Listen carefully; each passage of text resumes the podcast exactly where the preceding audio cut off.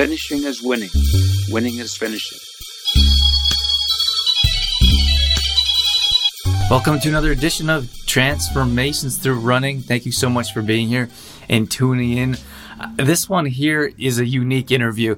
And I got to tell you, I was so humbled to have this opportunity and I don't even know where to begin with Rod. He, most people in the running world would know his name, who he is, and what he's accomplished. So there's a good chance many of you know much more about him than I do. But if you're just hearing about him now in the running world, he's for over 15 years he was among the world's best middle distance runners. He's won medals at the Olympics, World Cross Country Championships, 1500 meter championships all over the world. And also, he won the 1983 New York City Marathon. So, I got to tell you, when I have this opportunity, I'm so humbled and so grateful. When you you're going to hear him talk, and, and you know, you I have these unique opportunities in my life, at least so far, and you know, you're sitting across from greatness. I know that years from now, I'm going to look back and be like, oh my gosh, I had the opportunity to talk to Rod Dixon. So I'm so humbled. I'm so grateful that I had this opportunity. And what's even more is that Rod has directed much of his life now towards kids and helping them be active and fit. He's in the school systems and he's he's changing the world. He is. There's no other way to put it. And I again I feel so taken back by the opportunity to have him on the show to share his story with you to hear for you to hear his words. And and I think that this is going to be life changing for a lot of people. So so excited to share this with you. This is Drew and you're listening to the Transformations Through Running podcast.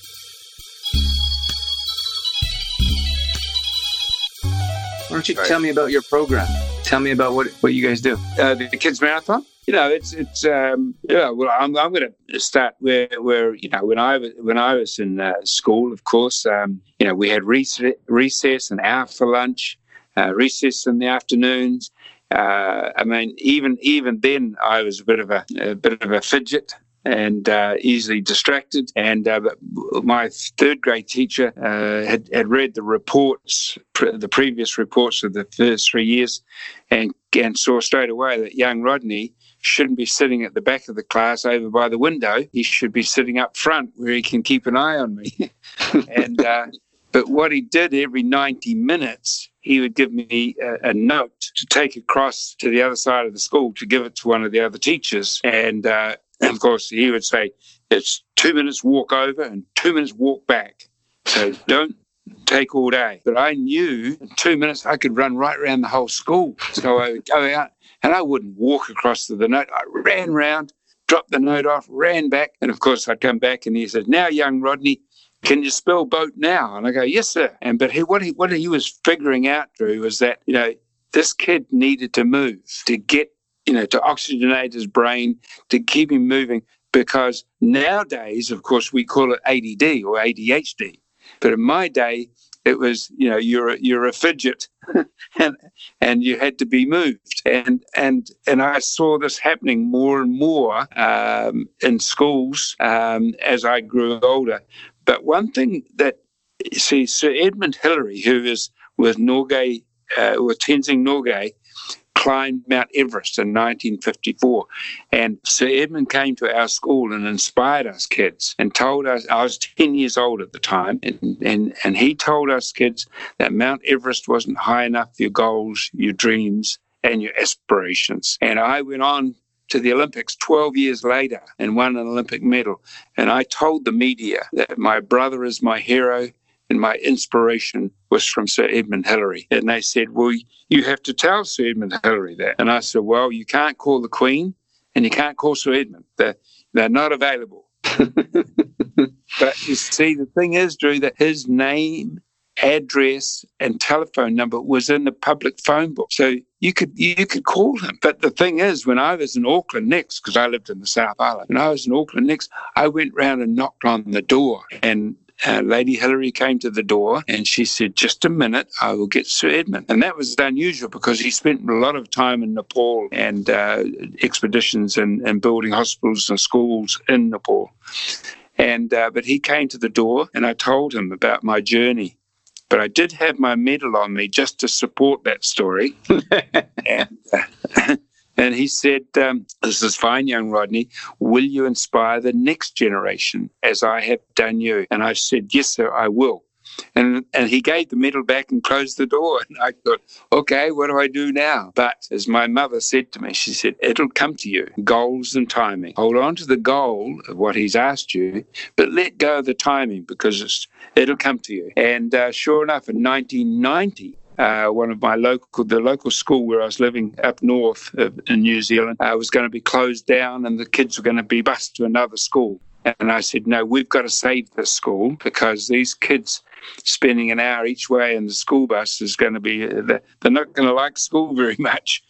um, and so we did. We had a, and that's when I started my Rod Dixon. It was called in those days, it was called the Rod Dixon Family 5K and 2K fun runs. And what I did is I went with a 30 mile radius of that school and got all the kids in those other schools into training to so that they did their daily run or their daily mile, and then they came to uh, Lee School where they ran their final mile and got their medal and their t-shirt. And of course, that that we did that for 10, 12 years. And, and then I came back to the United States uh, to uh, work with the Los Angeles Marathon and Chicago, uh, Salt Lake City, uh, Las Vegas. We were just starting, they was just starting the Las Vegas Marathon. And I said to them, I will come and work with you people as director of coach and training if you do my kids program if you support me. And they did. And so we started the program in Las Vegas. And so now um, we there's about 43,000 kids go through the program every year in Los Angeles. Um, and then I went to Connecticut. I did some um, events in Connecticut. We got the program going there. Can you tell us more specifically what the program is or what you guys do? Oh yeah, so it's it's um, it's kids marathon, and so over the period, well, actually, it started off as a twelve week program. So it was the daily run in school. Now, as much as people said to me, "Well, why don't you do it Saturday mornings?" I said, "No, I figured out that Saturday mornings don't work for most families because they're all very busy. And, and of course, some if you're a single parent, you're probably working. If you and some some uh, family members work even Saturdays. I said, no, it's got to be done in school. So we get the kids doing their marathon. And what they do is that they do their project and they learn all about the marathon. And most importantly, Drew, uh, what has come about of this is that it's evolved to it's their their hero, the kid's hero is the tortoise. Slow and steady wins the race. They all know the story of the hare and the tortoise. They know that if they just do their own thing and they do their daily run, they, they and, and accumulate the distance so that they run their 25.2 miles in training and then they go to a local run, a race, or uh, a local high school where they run their final mile and they that's when they get their medal. And that, that medal is a replica of my Olympic medal.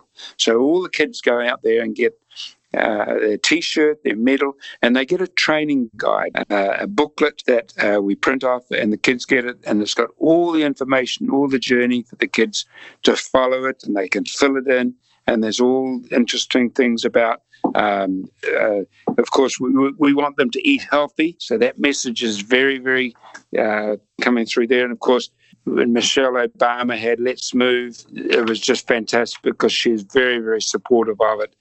And you know, and, and getting kids to think about we called it we called it actually the five two one zero, and the 5210 is five fruits and vegetables every day, if you can, two hours or less of recreational screen time, one hour or more of physical activity. It's the 60 minutes that, of course, the NBA um, and the NFL do play 60 and they promote that in schools. And then the 5210 and the zero is for zero sugar drinks is sugary based drinks, more water, uh, get the, these kids off all this um, uh, sugar soda and things like that. So, and and the kids the kids got it, and we we worked we worked uh, through with the school uh, lunch programs too. Uh, in fact, Jamie Oliver, the chef, uh, he worked with me too on that, getting that uh, focused and, and getting it uh, going so that we we started to bring in what we called the healthy lunch option. Can we learn more about your background and how you made it up to the Olympic level and came home with a medal? Well, yeah. Well, that's so sad, you know, that young Rodney in uh, uh, elementary school was a, a, bit of a fidget, and uh, he uh, uh, I played cricket, but that wasn't you know that wasn't enough action for me. And then uh, rugby, of course, I I was the fastest in the school, but I never got the ball because it never got out to me. I was always on the wing, and then we played soccer, and once again I wasn't allowed in with the mix. I, the ball didn't seem to come out. I was I got a bit bored with those uh, sports. Uh, but when it came to cross country and running, I was off. Uh, you couldn't stop me. I said, you know, we're only doing one lap. Can't we do two? You know, that sort of thing. so running was a very, very much part of it. And I had a brother three years older who, of course, he was a very good runner. So I just wanted to be like my brother. And uh, if John told me I could climb a tree, I'd I believe him. If he said you can jump in that river and swim across, I'd believe him. I'd do it. I got into trouble a few times. but, uh, what are brothers for, right? yeah, exactly. And so John and I, and of course, John joined the running club, or the Harrier Club, we called it in those days. Um, and uh, and and and I thought that was fantastic. But see, I was only ten years old, and I wasn't old enough to join the running running club. But I did at twelve, and uh, and I just knew that that was that was what I loved to do. I just loved to run. Uh, it was a form of expression for me, and of course, you know, I was just one of those kids that just had to be on the move. And we had these club runs, and so running was very much part of you know part of my my who I was. And then slowly but surely, as I got older, you know, in high school, and I won the cross country and I won the track, and and uh, and I just knew that that was my journey. Um, and I think probably uh, at 18, when I won the New Zealand uh, mile championship, I think you know we all started to think, yeah, this kid could be quite good. And then I won the New Zealand cross country championships for my age. And that you know, so suddenly we realized, you know, this kid's good. And uh, and then 1970, I uh, was invited to um, the New Zealand cross country trials for the World Championships, and I made the team at 20. So here was this journey. I was, I, it had started when I was, you know, just a young kid. Um, and then I went away to the World Cross Country uh, in 1971 and I finished 10th. And then when I came back, we, my brother, who is now becoming my coach, and so we we said, you know, let's we, we should be thinking maybe of um, running the Olympic trials. You know, we set the goals for the year, and and it was to win the regional championships to win the uh, um, well actually re- you got to win your club championships to get to the regionals. So you you win the club championships go on to the regional championships the, what we call the center championships and then the national championships. And i did all that and then and then the thing is now you've got to break the four minute mile because the four minute mile the mile run is a very is, you know, that four minute mile barrier is a big, big factor for the selectors. And so I did. I ran that in Lower Hutt in Wellington, New Zealand. And I, I broke the four minute mile. And then I went on to the Olympic trials and won that and ran the Olympic uh, qualifying time.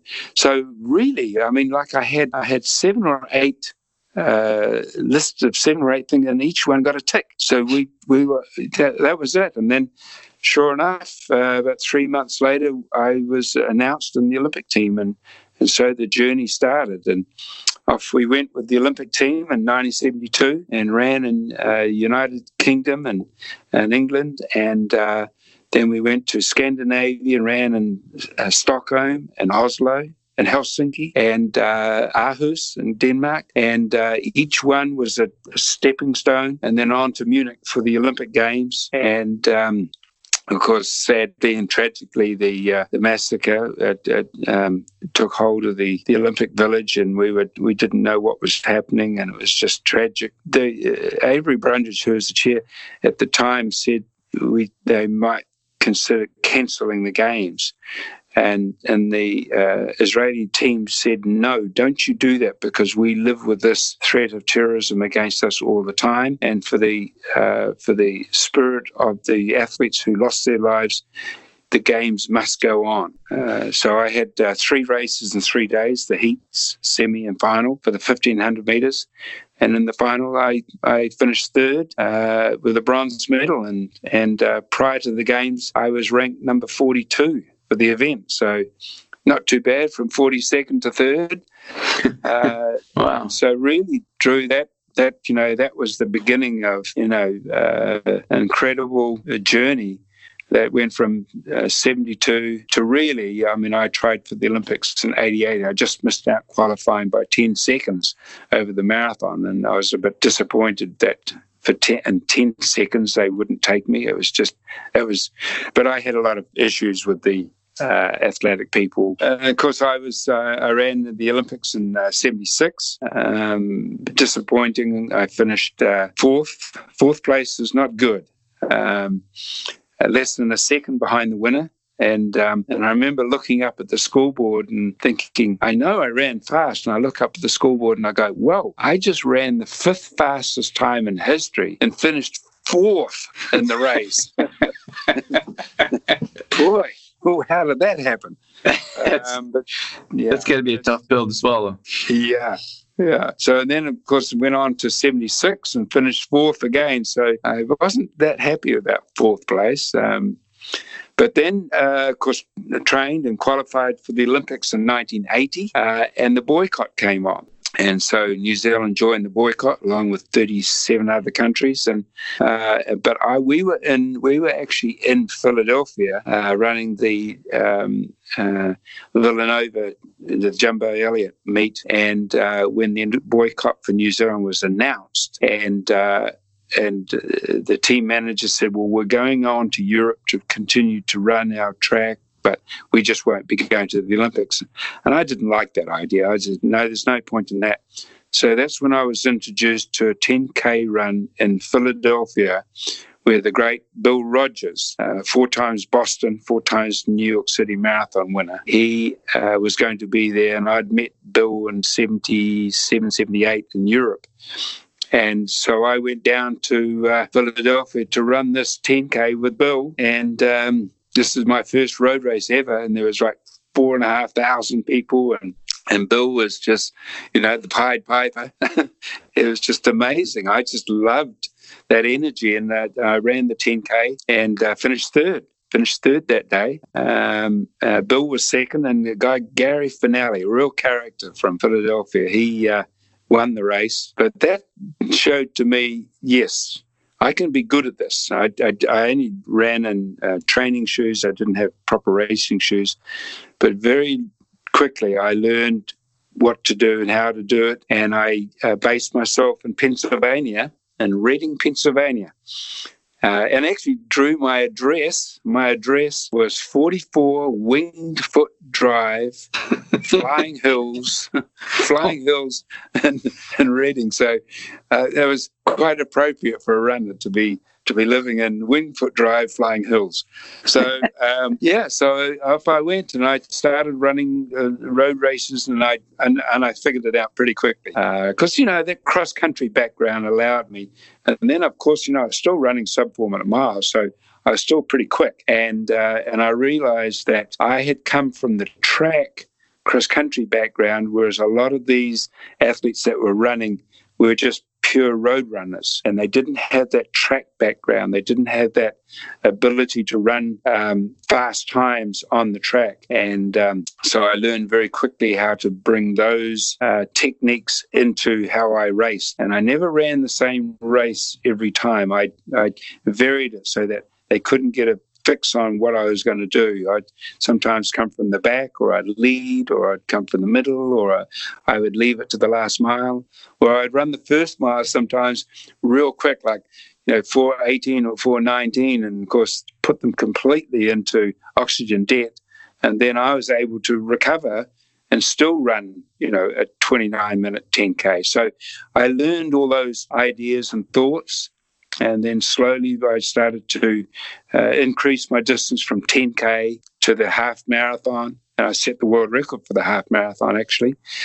And uh, and then, of course, uh, Fred Lebow from the New York City Marathon, uh, he came in 1982. I ran the cross country again because I realized how important cross country was to road racing and to to my career and what I how I achieved what I did was doing those cross country runs. And um, and I finished uh, third in the world cross country in '82. I finished third in 1973 also. So this is the second time I finished third. No, it, I don't mind bronze medals. You know, they as I always say that I hold up my Olympic medal at the at corporates and I go, now this is the gold medal I won at the Olympics. I liked it so much I had it bronzed. That's awesome. What an amazing running career. My gosh, what what are you what are you doing now? Like what's next? What do you have to do? Is it this Yeah, is- well incredibly uh, I, I remember when I ran in the Olympics in 84 uh, 82 was when I set the world records for cross country and then I must say that Fred Lebow from the New York City Marathon came to me and he said we I want you now because you set the world record and you just won a bronze medal at the World Cross Country. You must think of the marathon. I said, Oh, Fred, I don't think of, I'm not thinking about a marathon. But actually, in 82, after the World Cross Country, I came back to New Zealand and I did run a marathon just in training because it was the New Zealand Marathon, and a great friend of mine was the race director. And I said, No, I'll support you. And I went out there and, and I felt comfortable. This was meant to be just a training run. And, and the further I went, the better I felt. And I ended up winning it. Um, yeah, I went to New York City Marathon and you can watch it on YouTube, but it was a pretty amazing journey because you know I wasn't in uh, with the leaders. I wasn't, um, but I was running my race. You see, I I planned what I would run, and I stayed with my plan, and I let everybody else do their own thing. But I ran my race. I said, no one's going to beat me at my race. Um, of course, I didn't catch the leader till 26 miles, so it was uh, it was a bit of a fine. But but it, it I never lost focus on what I was going to do that day. I never lost focus and commitment to my plan and to what I knew I was capable of doing because I was the one who had to live with the consequences anyway. So I said, well, you better do it right and do it the way you've planned it for the last 12 months. And um, here I did. I was coming around, I caught the leader, Geoff Smith, uh, at 26 miles, and I led the race for 385 yards. And um, and I must admit, when I finished that race, I, I went down and I kissed the ground and I held my arms to the heavens. And because that's how I saw it, that I it was the defining moment of who I was and what I was as a runner, and that was very, very um, special and very, very empowering, and uh, and it really did reflect on who I was as a person. That I can get the job done if I really focus. yeah. Wow, that's incredible. What a great story. So, for our listeners that might not know, what's it called or how can they watch it? On YouTube. YouTube. So you just Google, uh, oh, just sorry, just search for Rod Dixon New York City Marathon, and it'll, and, and it'll come up. It'll come up. It's uh, okay, fantastic. Well, we'll link it here in the show notes when this goes out. Um, that was amazing, Rod. I wanted to respect your time, and I'm sure you have other things to do. But thank you so much for coming on. Is, is there anything that we missed that you wanted to cover?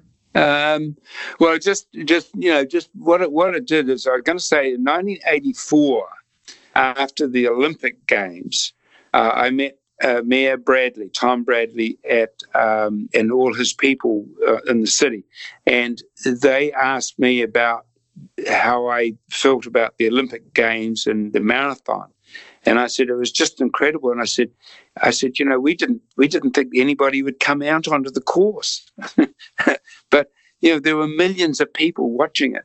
And I said to Mayor Bradley, I said, you should have a marathon like New York and London and Boston. I said you should have a city marathon, and and that was uh, another moment of my life. It was very fulfilling because a year or so later, uh, no, about 85, 86, uh, they called me and they said, You inspired us to have a city marathon and we're going to do it and we want you involved. And that's when I came back to be involved with the, the very first uh, City of Los Angeles Marathon. And now, of course, uh, it, the, the marathon's gone beyond just within the city. It's in the five cities of Los Angeles and, and brings together, you know, 30,000 people every year. And, uh, and it still continues to do it and still define the community and brings the community together. And that's very, very powerful. And I love being part of the LA Roadrunners training program. I was uh, coaching director for 10 years. And we defined, we put in I, I that my program put through nearly 25,000 runners from the start to the finish. And 98% of those finished the marathon. That's, that's where this uh, um, mantra that I do for the kids finishing is winning, winning is finishing. And that's the key to the marathon today is uh, those people who want to challenge themselves to be the best that they can be. Just go out there and be the best that you can be and run your race to be a winner. And that has been where I'm at now and what I'm doing with the kids, and and uh, and I'll, I'll, do it forever. And I promised Edmund Hillary I would do it.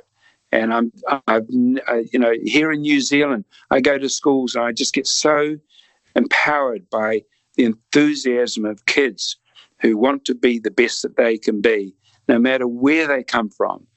And the, and running is is just something that's very very special that these kids, most kids, and you know, I'm, I'm very involved with Paralympics and Parafed and wheelchair and and disabled um, uh, amputee runners.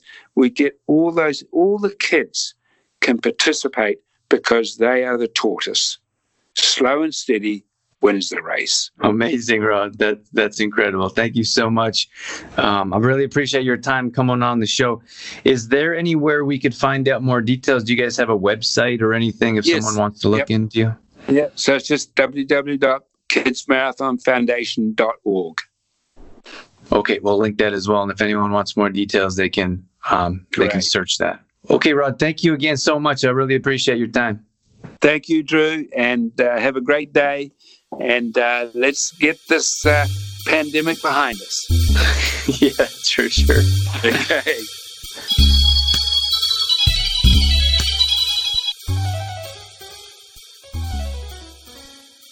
All right, that's going to wrap things up for this edition of Transformations Through Running. Thank you so much for being here. Thank you for tuning in and sticking around till the end.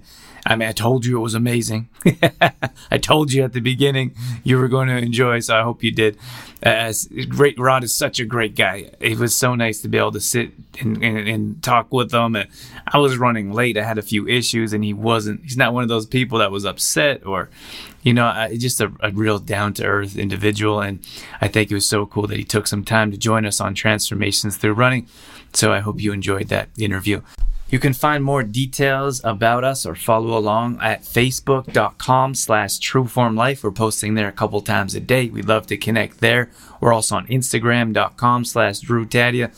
In both platforms we're posting, we're letting you know what's coming up each week or throughout the week, or we always post past interviews as well in case you miss a show. And we, of course, we'd love if you'd subscribe or if you would follow. I think Spotify, you need to follow. iTunes, you subscribe. Not sure what Stitcher does, but we're on a number of different platforms, so you can follow us along. And it's always nice when we get positive feedback or let us know how we're doing. So feel free to shoot us a message on social media. Let us know how things are going. If you would like any guests coming on the show, if you'd like to recommend, again, shoot us a message. We're always interested to know who you want to hear who or who you want to hear interviews from. All past shows are all, can also be found at trueformlife.com. This is our main website where we talk about fitness, nutrition, lifestyle. We have at-home workout videos, all kinds of different things going up there. So this is what we do full time. We're always excited and interested to work with you guys to see how we can help improve your lives. And don't forget to check out our other show, uh, nationally syndicated, Exploring Mind and Body. That's also on a number of different, well, all the pod, all the pad excuse me, all the podcasting platforms as far as I know. So you can find it wherever you may be listening to this show as well. So that's the show where I interview guests from around the world on holistic health, nutrition, fitness, lifestyle. We have yoga, meditation, stretching, food, recipes, all kinds of different stuff. So check out that show as well if you get a chance, or especially if this once a week show isn't enough for you. Once again, thanks so much for being here, and we hope to get you on the next show. Bye.